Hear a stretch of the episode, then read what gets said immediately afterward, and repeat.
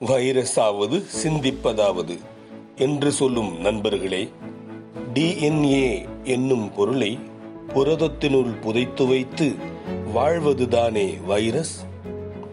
உயிருள்ள பொருட்களினுள் மட்டும் டிஎன்ஏவை அனுப்பும் சிந்தனை அவற்றுக்கு உண்டு என்பது நாம் அறிந்ததுதானே?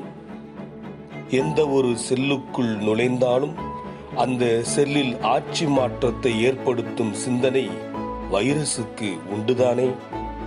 என்ன? புரதத்தை விட்டு பிரிந்தபின் அது வெறும் டிஎன்ஏ தான் என்கிறீர்களா? நீங்கள் புத்திசாலிகள். சரியாக கூறிவிட்டீர்கள்.